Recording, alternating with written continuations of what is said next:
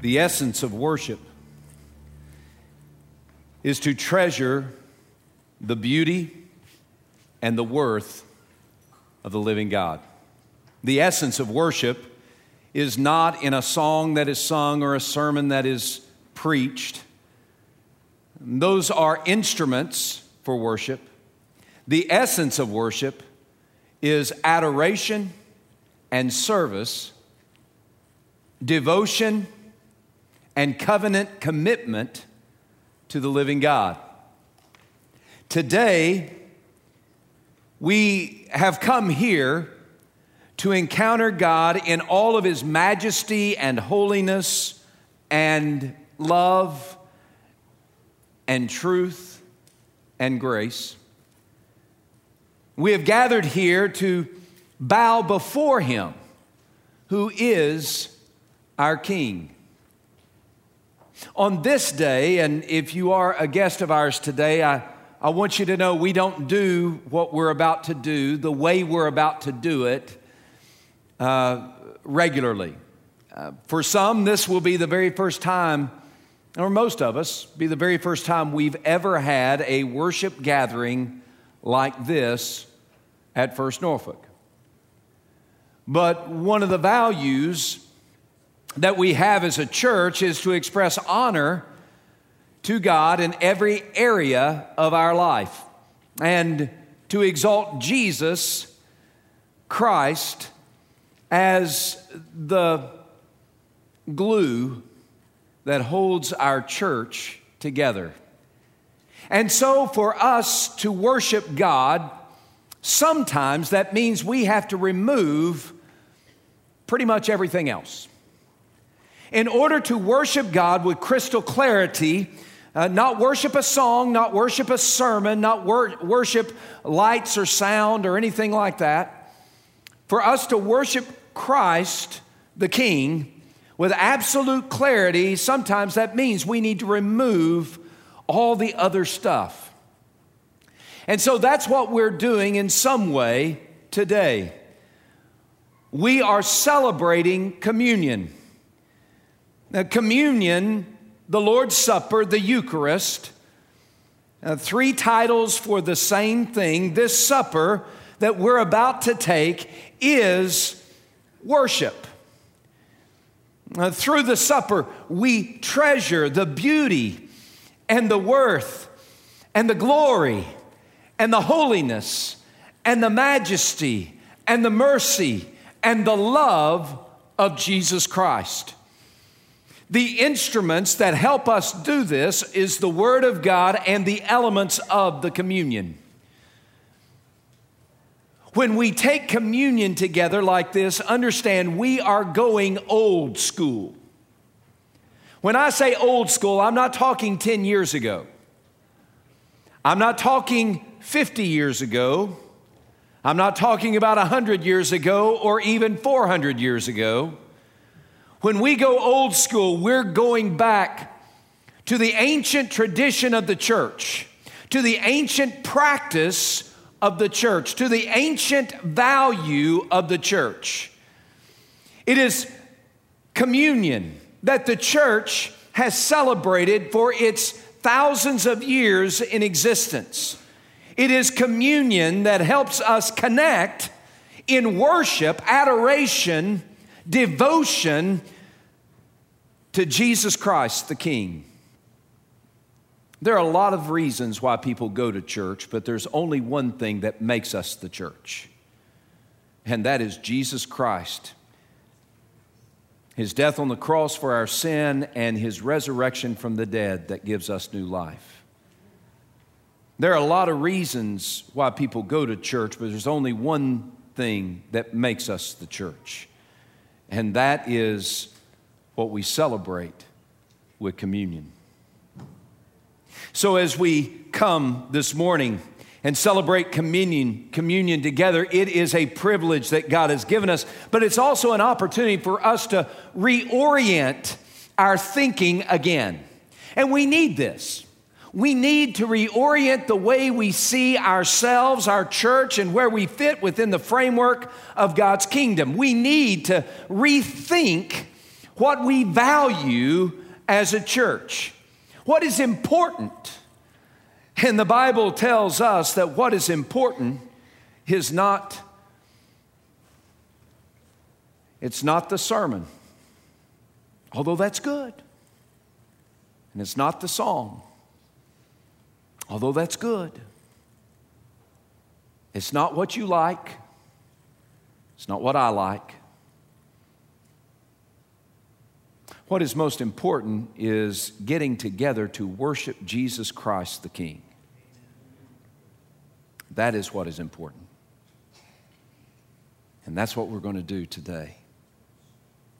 As we come to communion, it, it's, it's my prayer that each of us would allow the Spirit of God through the Word of God and through this time of worship to uh, adjust our way of thinking and adjust our way of living so that when we think of how I'm going to make it through Monday, I'm thinking how I am going to honor Jesus with all that I am. You see, that's what worship is.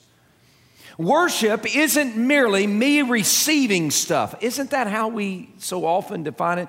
When someone sings a great song that moves us, oh, I'm so thankful that I received that today. Or the preacher stands and gives a word from God's word that, that, that touches your heart, and you say, I'm so glad I received that today. Or someone in the family of faith goes to another person in the family of faith and encourages them, and you say, I'm so glad I received that today. All those things are good. I'm not saying they're bad. All those things are good, but that is not the whole of worship. You see, the whole of worship is me receiving those things and also me giving myself away in service to the King of glory every moment that I live. It's not merely me getting to a place and getting my stuff, but rather it's getting the stuff so that I can leave this place and give all that I am for the King of glory. Every emotion, every will, every dime, every, uh, every demand, every, every heartbeat, every relationship, everything that makes up Eric Thomas Worship is where I lay that before Jesus and say, It's yours. I am yours. And when we take communion together, that's what communion does. It helps us focus in on how I belong to Jesus when the Apostle Paul was writing to the church at Corinth, he was writing to a church in a mess. I mean, they were a hot mess. They were so confused about what it means to be followers of Jesus and what it means to be the church. They were so confused and, and fighting one another. They were divided as a church in so many different ways. And, and they were a mess. They were wrong doctrinally, uh, they were wrong relationally. Uh, they were wrong ecclesiologically, how they did church. They were wrong in all those things. And yet, Jesus still considered them the field in which God did his work. He still valued them as the temple in which the Holy Spirit dwelt. Jesus still considered them his people, no matter how messy they were. Isn't that good news for us? So God then sent Paul to write them a letter, and in that letter, he began to correct certain things. And in 1 Corinthians chapter 11, he began to speak to them about the Lord's Supper. In 1 Corinthians chapter 11, beginning verse 23, Paul writes, I received from the Lord that which I also delivered to you that the Lord Jesus, on the same night in which he was betrayed, took bread, and when he had given thanks, he broke it and said, Take, eat. This is my body, which is broken for you. Do this in remembrance of me. In the same manner, he also took the cup after the supper, saying, This cup is the new covenant in my blood. This do as often as you drink it in remembrance of me. For as often as you eat this bread and drink this cup, you proclaim the Lord's death until he comes. Verse 27 Therefore, whoever eats this bread or drinks this cup in an unworthy manner will be guilty of the body and the blood of the Lord. But let a person examine himself or herself, and let him or her eat of the bread and drink of the cup. I, I want us to just kind of lean in here for a second because there are two questions that we need to answer before we take communion. You see, this is more than just a tradition we follow. It's more than just a Baptist thing we do. It's more than merely uh, following some ritual. This is a meal of worship to Christ the King. So, how we do it is important. Okay? How we do it is important. The first question we need to ask is should I take the meal at all? Should I take it at all? Well, there are conditions to taking the meal. The first one is you have to be a follower of Jesus. If you're not a follower of Jesus, and what I mean by that, I don't mean I'm a Baptist or a Catholic or a Methodist or Episcopalian or whatever. I'm not talking about the flavor of faith tradition that you've always attended. Now, when, when, when I'm talking about, uh, when I'm talking about uh, uh, uh, uh a follower of Jesus, I'm talking about have I been transformed by God's grace through faith in Jesus? Has there been a moment in time in my life where I have moved from darkness and death into light and life because I see that Jesus died for my sin upon a cross and he was raised from the dead to give me new life? Have I been born again? That's how Jesus described it in John chapter 3. Have I become a, a, a, a new creature in Christ Jesus? Sin has done more than just uh, created this problem in a relationship, but uh, no, sin has killed us. Sin kills us and cripples us, and we can't fix what our sin has broken. So God sends Jesus to fix what we can't fix, to fix my dead life. How did he do it? The Bible says that, that uh, Jesus died for our sin on a cross so that we might, through faith in him, come alive, be made brand new. So the question is not, are you a, are you a faithful religious devotee? the question is, are you a person who has been transformed by God's grace? And if you're not, then this meal is not for you. And I don't, I don't say that in an ugly kind of way. I'm just saying that's the way the Bible describes it. So the first question, am I a follower of Jesus? Second question, is Is my heart holy? Now, this is important. That's what Paul was getting at in 1 Corinthians 11. He, he understood that, that the people to whom he wrote, majority of them, they were followers of Jesus, but their hearts were not right with God. Many of you are here today and you're followers of Jesus, but your heart is not right with a holy God. The reason, the reason we have communion is to worship Christ the King. And as followers of Jesus, we worship Christ the King first when we make sure that there is nothing in our lives that are inconsistent with His character. So today, I want all of us to take a moment to allow the Word of God and the Spirit of God to examine our hearts and wherever there is disconnect between us and God's will, wherever there is sin in my life, I'm going to confess it and turn from it. I want us to take a few moments where we allow the Spirit of God and the Word of God to examine our hearts. And when God reveals the sin, by the way, this isn't me talking to you about your sin. There are plenty of lists in Scripture that let us know where, we, where we're getting it right and getting it wrong. Last week, I talked about, uh, I read that passage in 1 Peter where uh, Peter describes sin, sinners like uh, uh, murderers and thieves. Thieves? Thieves. Thieves and evildoers. And then he adds busybodies in that list. that, that was a, a, a I, I, you know, I'm not a murderer and I may not be a thief, but am I a busybody? Other lists, he would do the same thing. Paul would add a list. He would say, okay, well, there are, there are uh, uh, adulterers and there are uh, uh murderers, and then there are gossips and slanderers. And it's the same list. Boy, we like to make hay over all those sins that are going, outside, going on outside of this room. But today, before we take communion, we need to deal with the sin that's going on right here. We need to take the time to be made holy.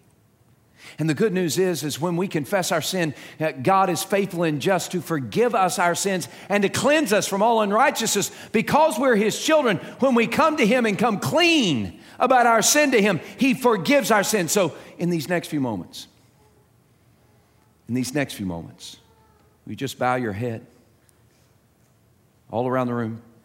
Bow your head. Let's prepare our hearts for communion. Will you confess your sin and turn from it? Oh, Father, as you hear the prayers of your people, as we come clean about our sin this morning, as we confess it before you to turn from it, will you cleanse us and prepare our hearts for communion today?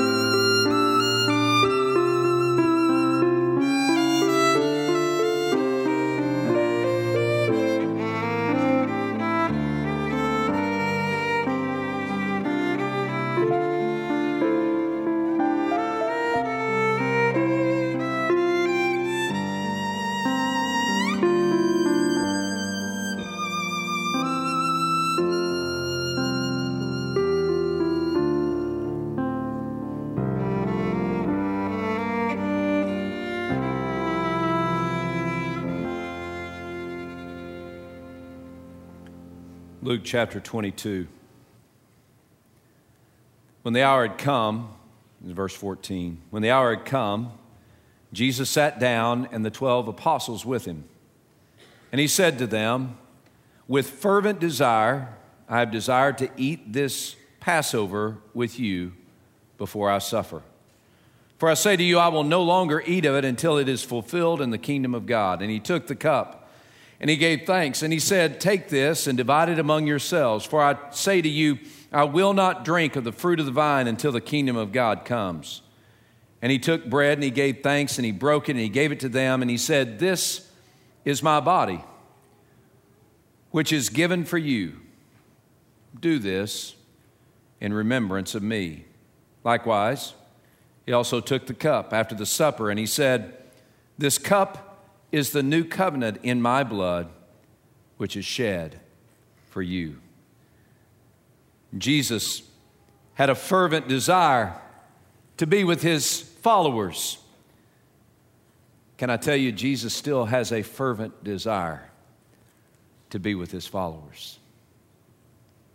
With that fervent desire, he wanted to celebrate this meal. Now, this meal was the Passover meal uh, that every faithful Jewish person would have celebrated for all of their life. But Jesus filled this Passover meal with new significance. As he took two elements from the meal, he pointed he pointed to himself. He pointed to his own suffering. He pointed to his own sacrifice. He pointed to not a, a momentary forgiveness for sins of committed yesterday, but he pointed to a forever forgiveness for all who would by faith trust in him. And Jesus pointed to the bread and his broken body, to the cup and his shed blood that brings forgiveness of sin and new life through faith in him. Like God used Moses as an instrument of his rescue for the children of Israel escaping bondage in Egypt. So God sent Jesus to bring rescue to every person who would by faith trust Jesus as Savior and King. And you and I are here today and we are celebrating our victory in Jesus. Not victory that you had gained through your own efforts or your own good works or your own activity. No, no, no. We're here to celebrate the victory that came to us through Jesus. We're here to set our focus on Jesus, to worship Jesus. You know, Psalm 103, verses 1 and 2 Bless the Lord, O my soul, and all that is within me. Bless his holy name. Bless the Lord, O my soul, and forget not all his benefits. You know what that means, forget not all his benefits? It means choose to remember and refuse to forget. I refuse to forget. I refuse to forget my sin. Guys, listen. Not one person in here deserves what God in His grace has provided through Jesus Christ. None of us. I choose to remember my Savior. But God, who is rich in mercy because of His great love with which He loved us, even when I was dead in my trespasses, He has made me alive together in Christ Jesus. By grace, I've been saved. I refuse to forget my sin. The weight of my sin. My sin is no small thing. My sin took the death of the King of glory, the creator of the cosmos, Jesus Christ, to cleanse it. Our sin is not some small little moral malady. Our sin has killed us, has crippled us, and there's nothing we can do to fix it. I choose to remember my Savior. Isaiah the prophet, surely Jesus has borne our griefs and he's carried our sorrows, yet we esteemed him stricken, smitten by God, and afflicted. He was wounded for our transgressions, he was bruised for our iniquities. The chastisement for our peace was upon him, and by his stripes we are healed. All we, like sheep, have gone astray. All we, like sheep, have gone astray. All we, like sheep, have gone astray. I refuse to forget my sin. All we, like sheep, have gone astray. But God has laid upon Jesus the iniquity of us all. I choose to remember my Savior.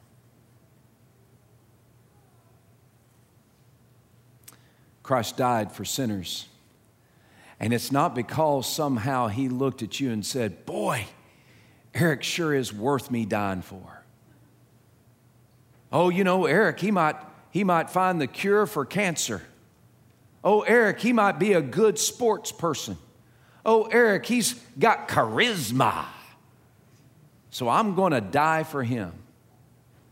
There was nothing in Eric Thomas of value for Jesus to die for. But Jesus still determined that we were worth it, all because of his love. The Apostle Paul wrote, for when we were still without strength, in due time, Christ died for the ungodly. Scarcely for a righteous man will someone die. Perhaps for a good man, someone would dare to die. But God demonstrates his love toward us in that while we were sinners, Christ died for us.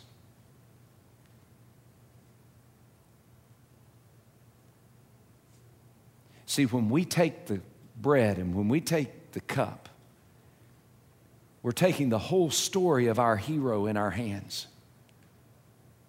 The whole story of the one who is champion of our salvation. The whole story of the only avenue for us to have life and hope and peace and purpose. We're taking it in our hands and we're saying, Oh, Jesus, I worship you. This isn't just taking a wafer in a cup. This isn't just following a tradition that we've always done. This is worship where we remember our Savior and where we commit our life to Him. You see, worship is not worship unless it has all of me. Worship is not worship with just half of me. Worship is not worship if it's just a one day a week kind of thing. Worship is only worship when it has all that I am. Is what Paul was getting at in Romans chapter 12 when he said, I beseech you, I beg you, by the mercies of God, that you present yourselves a living sacrifice, holy and acceptable, which is your reasonable service of worship. I beg you, brethren and sistren, I beg you based upon all that God has done in His mercy and His steadfast love for us. I beg you, don't be conformed any longer to the mold of the world, but be transformed by the renewing of your mind. I beg you, be a living sacrifice. That's what worship is.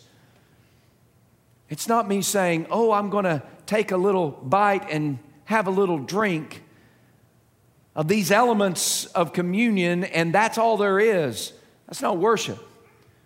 Worship is where I reorient my thinking and my doing and my willing and my feeling. I, I reorient it all in submission to Jesus Christ, my King. When we take communion, we're receiving and celebrating with great joy all that God has done for us in Christ. And we adore the King who died for me so that I might live for Him. I receive, but I also give. Paul said it this way in 2 Corinthians chapter 5. He said, We judge thusly that if one died for all, then all have died. And Jesus died for all.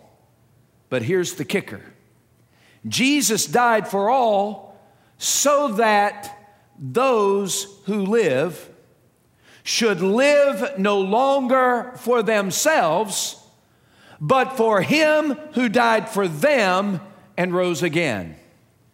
When we take communion, it's not just us celebrating what Jesus has done for us, but in an act of worship, adoration, we declare, I no longer live for myself, I now live for you. I no longer live for my pleasure. I live for your pleasure. I no longer live for my honor. I live for your honor. I no longer live for myself. I live for him who died for me and rose again. This is what worship is. We set our gaze upon Jesus, the King of glory, and we commit all that we are to him. So the question is are you ready? Are you ready to take the bread and take the cup? In Luke 22, it says Jesus took the bread and he broke it, and he passed it to his disciples and said, This is my body given for you. And Jesus gave his all. All he had, he gave. This is my body broken for you. And as we take the cup, as we take the bread and passes our lips, we receive and celebrate that Jesus was broken so that I could be made whole. But as we take the bread and it passes our lips, we're also declaring, Jesus, just as you gave your body, your all for me, I give my all to you. Jesus, I belong to you. All that I am is yours. I live no longer for myself, but for him who died for me and rose again.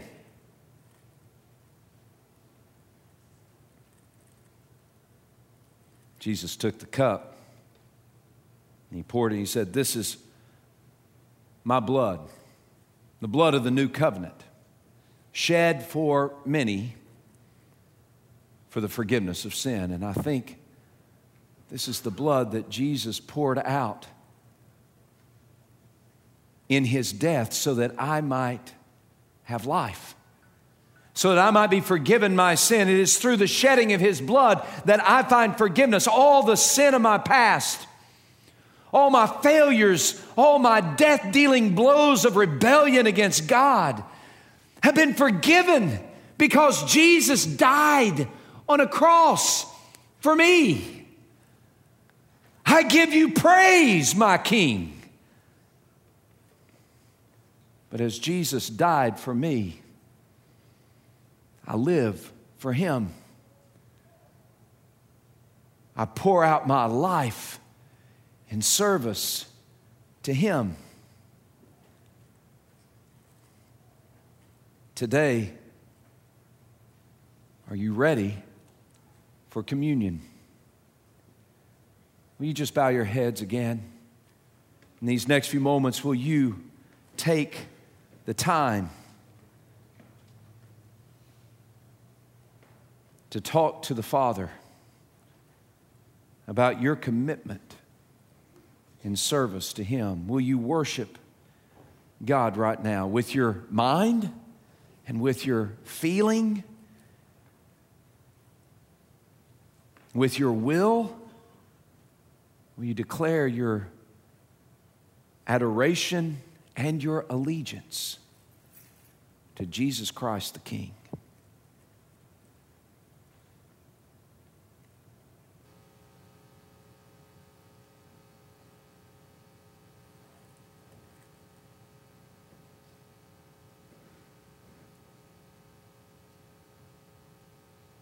Lord God, I pray that you would hear your people praying and that by your Spirit, according to your great word, that you would shape our worship individually and corporately today. So that as we take communion together as the church, it might be an unleashing of your army of people to be your voice and your hands and your feet in the seven cities of Hampton Roads and around the world, that we would be your people, worshiping you as living sacrifices. That we would rejoice and celebrate and give you thanks and praise, for you are the Lamb of God who takes away the sin of the world. And may we bow before you in service and in submission so that we live no longer for what we want, but now we live for what you want. Now be glorified among your people as we worship you and as we come to the table. It's in the name of Jesus we pray. Amen. As I shared, this is a different way of doing our worship, stripped down, totally focused on Christ. And one of the ways that we're going to make this different is normally our deacons will pass the elements. Uh, we're not going to do that today. If you're unable to get up, we understand we'll be looking for you and we'll get the elements to you. But just as the wafer and the cup are tangible, symbolic representations of the body and the blood of Jesus, but they're tangible. I want us as a church to tangibly act, not merely receive, but to act. And so I'm going to invite you, if you are ready for communion, our gentlemen are going to stand here at the front with the elements in hand in the balcony. And I want you to get up, and I want you to go, and I want you to take the bread and take the cup. And when you are ready, you eat the bread and you drink the cup as an act of celebration and worship, adoration, and as a commitment. All that I am, oh Jesus, belongs to you. Gentlemen, you come get your plates? Church family, as you're ready, y'all just come get them. Church family, as you're ready, you come get the elements.